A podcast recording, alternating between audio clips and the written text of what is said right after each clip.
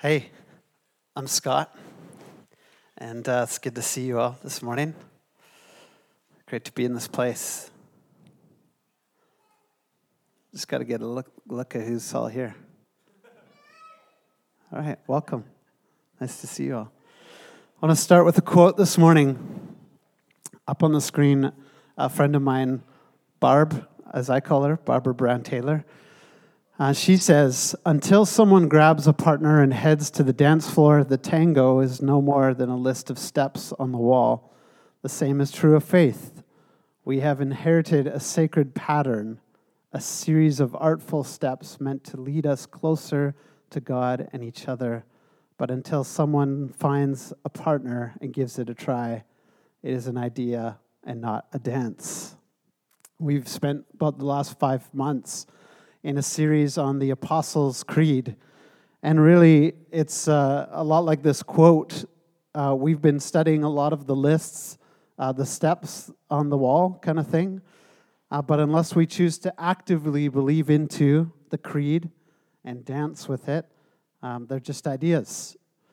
Uh, so, so, also, we do this in community, not alone. Not, it's not a solitude venture, but we do this together because we need each other.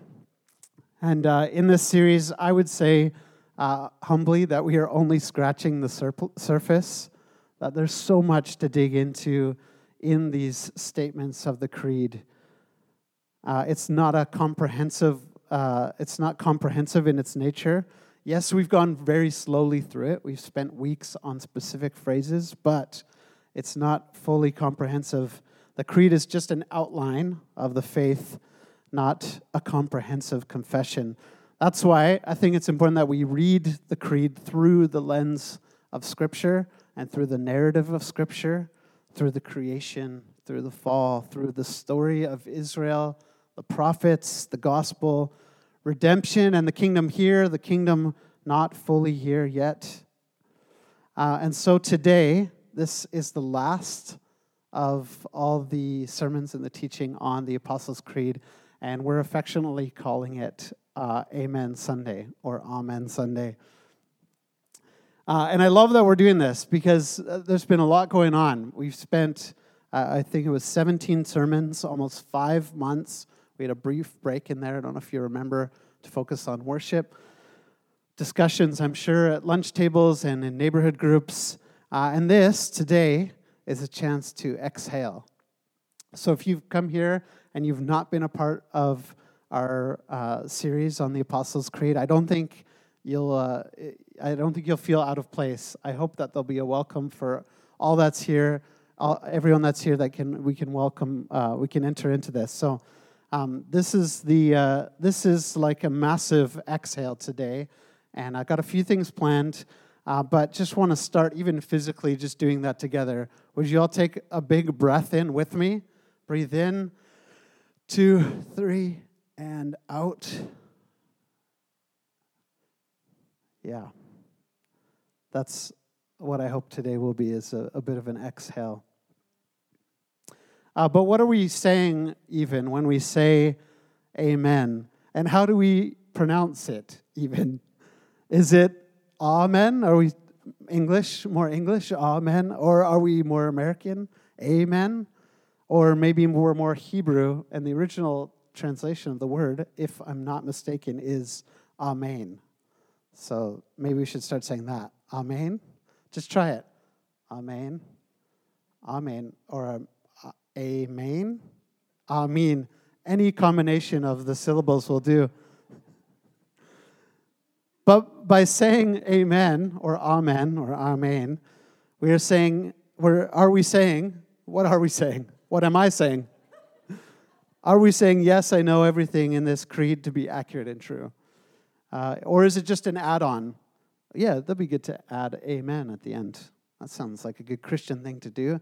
I mean, how do we even know when a prayer ends if we don't say amen? Um, my daughter, who's 10, we were praying before bed just this week, actually, and she said to me, Why do you, Dad, why did you say amen to your own prayer? If amen means I agree, why did you say I agree?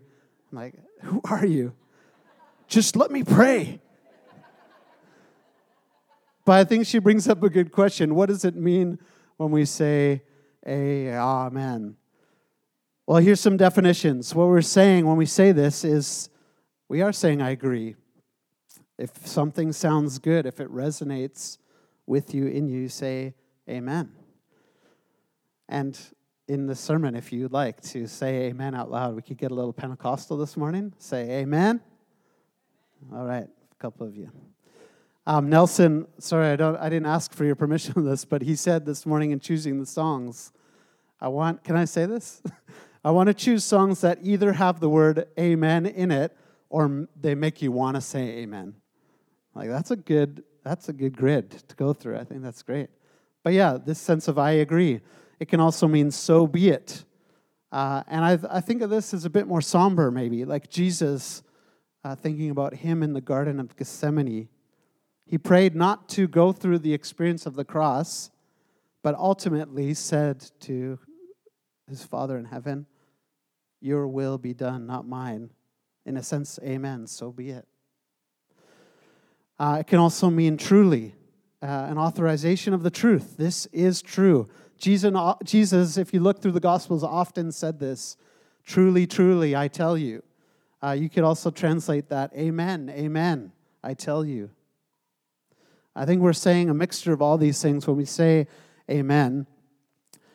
Um, this is very interesting. I heard someone say when reciting the creed that we're talking about, uh, when they get to the part about the virgin birth, they cross their fingers.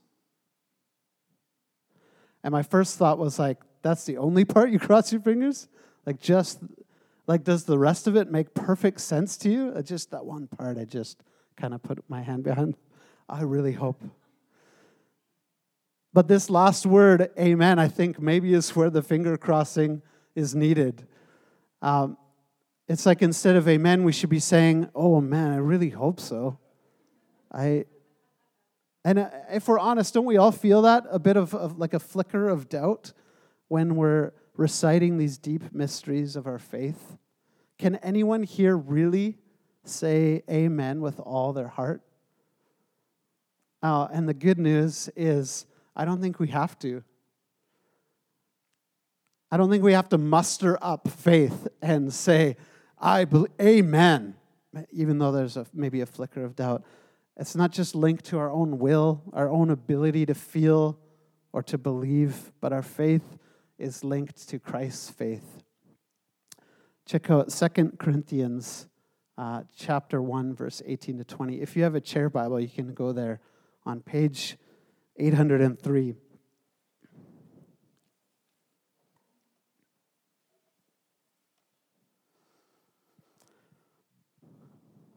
First chapter of the second letter to the Corinthians, which some argue is actually the third or fourth letter to the Corinthians, but these are the ones we have uh, documented.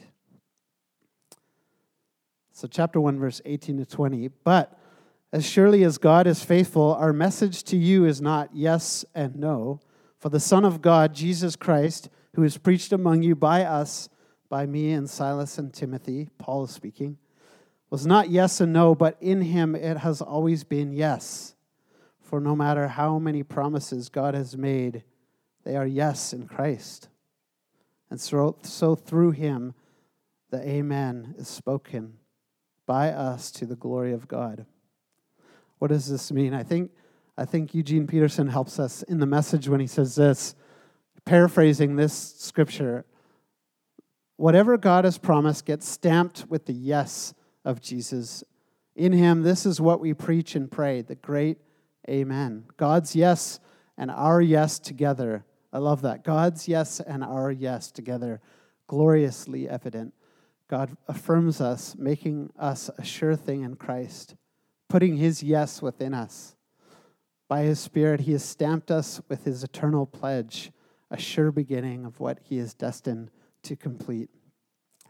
Uh, ben Myers says this. He's someone we've read on, uh, on the Apostles' Creed, a beautiful little book. I think it's just called The Apostles' Creed by Ben Myers. He says this The whole creed is about God's action, God's agency, God's initiative. Even at the end, when we pronounce the Amen, we are drawing not on our own resource, but God's. We are participating in the action of Jesus, who looks into the face of God and sees all God's ways and works and says, Yes, Amen. When we say the creed, we echo his mighty and eternal Amen with our own small, hopeful voices. It's through Jesus Christ. We even pray this every Sunday. I don't know if you knew this. In the collect, we say these words, and here's a copy of the collect today, I believe. Just take out the word, look for the words here. Through Jesus Christ our Lord. Is that's that's what we're saying. Through Jesus Christ our Lord. Amen.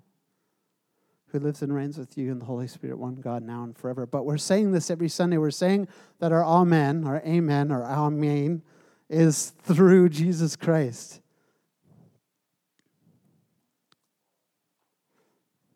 Can anyone say amen to that? The plan this morning is we're going to do uh, something a little different. We're going to have a, b- a brief summary of the creed. So I got, I was super uh, blessed, and I really enjoyed just going through the whole series, each line of the creed, and basically adding a little footnote, a quote, an image from all of the sermons that we've been uh, doing on this. Uh, so I'm going to go through those. We're going to do a summary and then we're going to do some sharing. And so this is where you come in.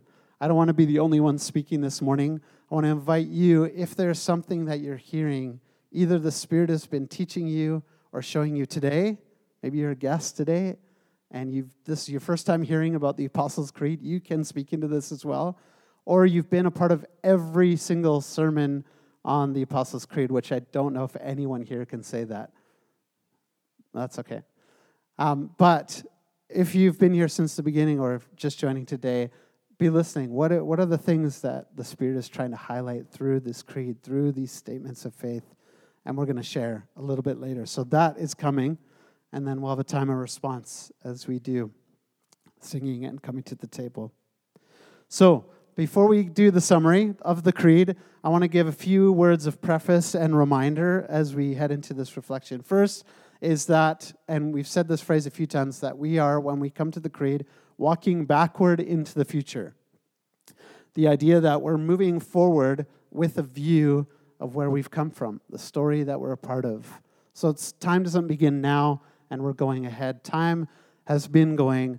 This is the work of God through Jesus, empowered by His Spirit, and we're joining in with that. So we're walking backward into the future.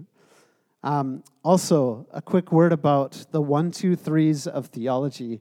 These are things that we've talked about within our community.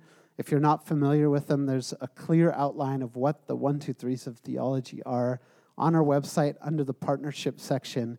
You can read about it. But it's this idea that the ones are these things uh, which are at the heart of what we believe as a church and as followers of Jesus. These are core to the Christian faith.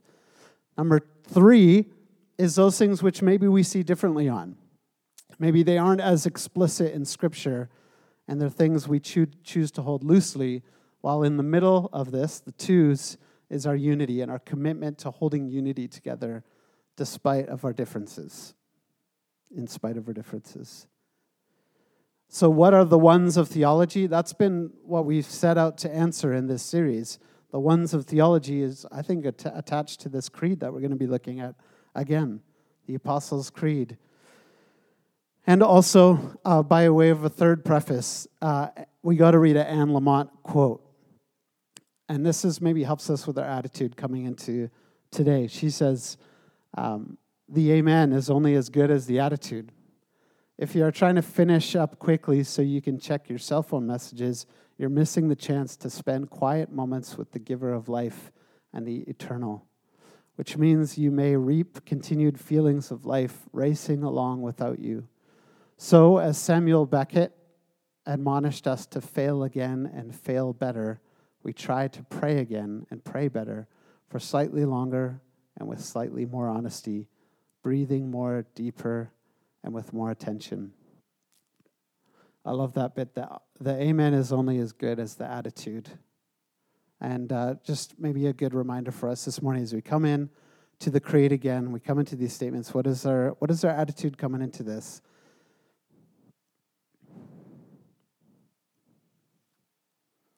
All right, so back to the plan. Summary this is where we're going right now. Okay, is everyone with me? Okay, if two people are with me, that's fine. We can keep going. Um, so, like I said, I'm going to recite these statements, and you're going to help me. We're going to say the, the, each of the statements of the creed together. And then I have a brief, either a quote, a statement, or an image just to kind of remind us, hopefully, maybe trigger some things that, um, that we remember about this creed and about the certain statements of it. So, with that in mind, are we ready? And can we pray before we do this? Uh, so I just have to I have to say again or reiterate, it's not like a typical sermon where I'm giving points or reading stuff. I'm going to go through every line of the creed. You're like, yeah, I get it. No, no, but we're going through every line of the creed, and I'm going to just focus on a few things to help us remember. That's what's happening right now. Okay? Yeah. All right, let's pray.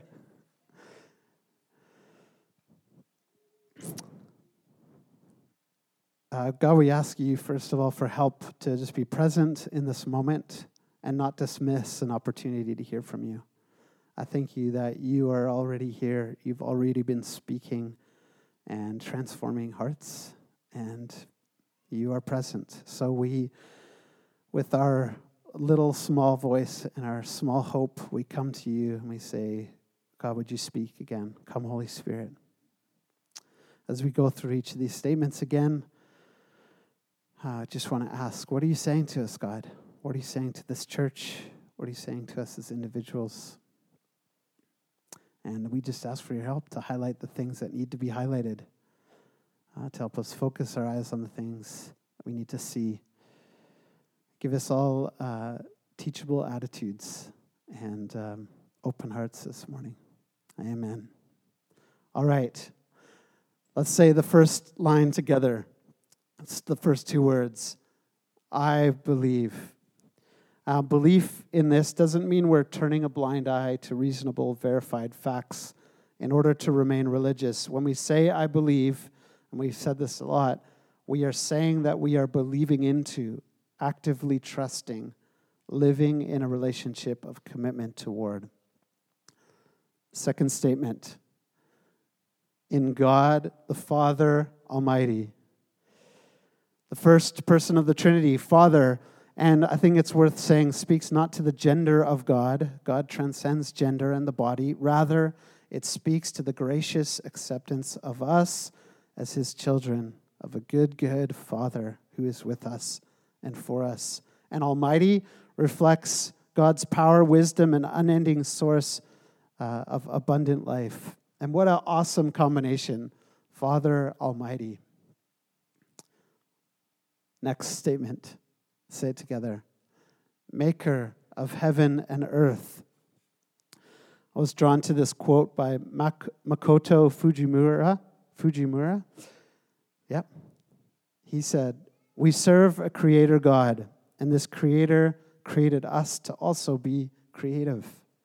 In the same way that God gave Adam the authority to name the animals in Genesis 2, God invites his children to co create within God's parameters. We cannot create ex nihilo, meaning we can't create from nothing, but we are all artists with a small a, and we are asked to work through our brokenness and fears. We are created for love, and love is creative. So, what would happen if every single person who follows his creator asked the same question What do I want to create? And further, what if we became an ambassador to the world to help ask, What do you want to create? And how can I help you? What if we answered this question filled with the creative Holy Spirit of God every moment that we are awake and helped others to do the same? Would we have a world more beautiful, compassionate, caring, and daring?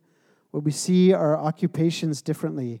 Would we see our universities differently? Would we see our motherhood, our fatherhood, our brotherhood, and sisterhood differently?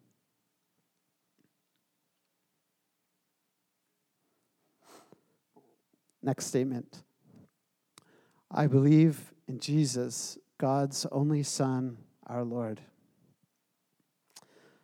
Karl Barth once said God has not revealed himself in any religion, including Christianity.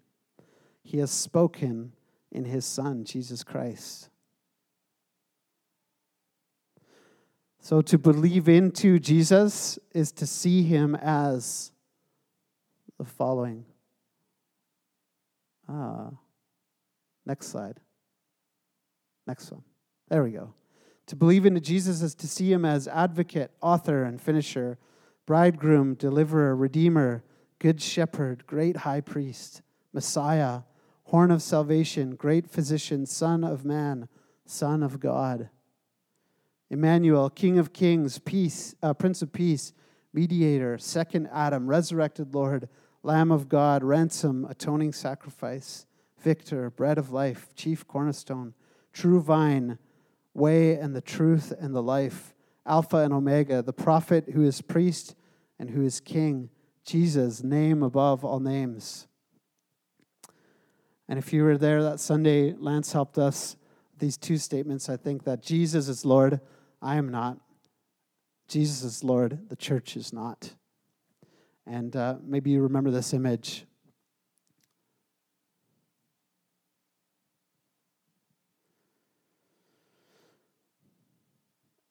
That Jesus is about the list before, the list of things that I read. He didn't come to condemn, but he came to love, he came to save.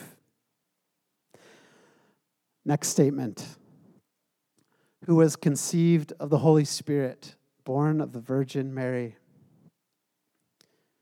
Nadia Bolz Weber said, I also understand why believing in the virgin birth can seem like believing in a fairy tale and not anything anyone would believe who actually uses human reason and listens to the requisite hours of NPR. yeah, it's kind of nuts. Nelson helped us in this sermon to welcome the Holy Spirit as Mary had welcomed us. And in Nelson's words, to welcome the Spirit is to say yes to the Spirit's primary work of forming Christ in you, even as he did in Mary. Next statement suffered under Pontius Pilate. This was a reminder, like Jesus showed us with religious and political leaders over and over again, and certainly with Pilate. We are encouraged to reread our relationship to power. Philip Yancey, power, no matter how well intentioned, tends to cause suffering. Love, being vulnerable, absorbs it. In a point of convergence on a hill called Calvary, God renounced the one for the sake of the other.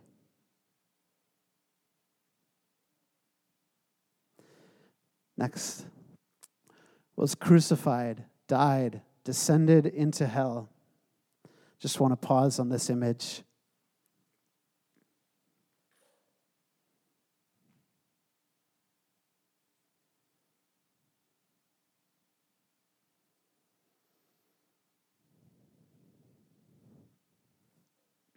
Some versions say he descended into death. Brian Zahnd, uh, he said, the cross is both the awful crescendo of human sin and the sublime apex of divine grace. The cross is beautiful because it is the place where sin as a singularity is absorbed, forgiven, and transformed into reconciliation. So to believe into the crucifixion is to place yourself not beyond the cross, not above the cross, but in the cross, to get involved in crucifixion, your whole self, your sin and your redemption. Next statement. On the third day, he rose again from the dead. A quote from Richard Rohr To believe in resurrection is to trust in dying. Obviously, it's not easy to die or to let things die, it requires trust. Jesus said, I am the living one. I was dead, and now look, I'm alive forever and ever, and I hold the keys of death and Hades. Next statement. He ascended into heaven and is seated at the right hand of the Father. Again, Brian Zahnd, the ascension of Christ does not lead to the absence of Christ, but to his cosmic presence everywhere. This is why the risen Christ says, Behold, I am with you always, even to the end of the age. In the ascension, Christ now fills all things everywhere with himself. There is no place where Christ is not, and there's no domain over which Christ is not Lord. Next statement. And he will come again to judge the living and the dead. James 4:11 says, "Brothers and sisters, do not slander one another. Anyone who speaks against his brother or judges him speaks against the law and judges it. When you judge the law, you are not keeping it, but sitting in judgment on it. There is only one lawgiver and judge, the one who is able to save and destroy. But you, who are you to judge your neighbor? Three statements that I want to remind us of from this uh, sermon Jesus is judge, and I'm not, you're not, they're not, the church is not. Only Jesus holds justice and love together in perfect symmetry, full of grace and truth. And God's judgment looks like Jesus. The cross is once again our definition. Next statement the third person of the Trinity. I believe in the Holy Spirit. And again, from Barbara Brown Taylor. There's some very fine teaching available in the Holy Spirit, and I hope none of you is satisfied with it. I hope none of you rests until you have felt the Holy Spirit blow through your own life, rearranging things, opening things up, and maybe even setting your own head on fire. There's nothing you can do to make it happen, as far as I know, except to pray, Come, Holy Spirit, every chance you get. If you don't want anything to change in your life, then for heaven's sake, don't pray that. But if you're the type of person who likes to stand out on the porch when there's a storm moving through so you can feel the power that is pushing the trees around, then you are probably a good candidate for the Holy Spirit prayer. And the Holy Spirit's activity, as we see in Scripture, is this that the Holy Spirit convicts and guides, regenerates, reveals, empowers, fills, calls, teaches, anoints, washes, renews, unifies, seals, guarantees, speaks, comforts, heals, transforms, cries, gives, makes, reminds, moves. Next statement. The Holy Catholic Church, the communion of saints. This, of course, the Catholic Church being the universal church, not the Catholic Church, big C. The church of all ages. And the good news is directed not primarily to individuals here, but to a community. Ben Myers, again, the body of Christ is the most inclusive community imaginable, imaginable because it includes not only those who are now living, but also all believers who have ever lived. Awesome. Next statement the forgiveness of sins. I just have to pause here and show this image. Stephanie Ratcliffe as a young child. And I love this because, like, like forgiveness, uh, it is real, it's raw, it's tangible. And Steph just so beautifully brought in her own personal story in her life and talking about forgiveness. I think this is, this is what it comes down to. This is the real work of Christianity is forgiveness and reconciliation, and it's with real people. Forgiveness is the act, and this is what Stephanie said, the forgiveness is the act of making the rough places smooth and the crooked places straight. Barbara Brown Taylor again. If God answered Jesus' prayer from the cross, which we should fervently hope God did, if we have indeed been forgiven, then that is the end of it. The end of all the blaming, all the scapegoating, all the getting even, all the revenge. He died to put an end to all of that. He volunteered to be the last victim so that his followers would never make victims out of anyone else again. He even gave us a prayer to pray if we should ever find our own hands hammered down Father, forgive them, for they do not know what they are doing. Next statement the resurrection of the body and the life everlasting. Almost there. 1 Corinthians 15. If all we get out of Christ is a little inspiration for a few short years, we're a pretty story lot. But the truth is that Christ has been raised up, the first in a long legacy of those who are going to leave the cemeteries. And Nelson helped us with this, and he said, When we say, I believe in the resurrection of the body, we are affirming the positive value of the material. When we say, I believe in the resurrection of the body, we are confessing both a future hope and a present reality. And I got to quote uh, Nellie B again here.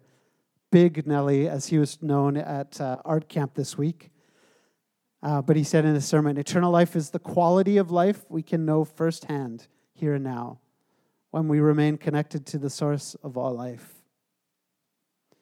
Next statement, and let's say it all together Amen. Amen. Amen. Thank you. We should say it three times now. Uh, triune, amen. Finally, I, I got to read this quote again. Just a reminder that it is through Jesus we say our amen. Ben Myers, the book of Revelation goes so far as to name him the Amen, the faithful and true witness. In him, the Amen to God has become personified. And so at the end of the creed, we join our voices to his. What else could we do? And allow ourselves to be caught up in Jesus' own response to God I believe. Amen and all to the glory of God, Father, Son, and Holy Spirit. Amen. All right. Thank you for walking with me through that barrage, that, uh, that summary. Now time comes the time for sharing. And I feel absolutely no pressure, and I hope you do not, to have anyone speak at all. We could just pause here for a moment, and I would be completely fine with that. But I do want to open up the mic if there's anything going on, if there's anything um, that you're hearing that you might feel open to sharing with the rest of us. And what time is it now? It is 11:30.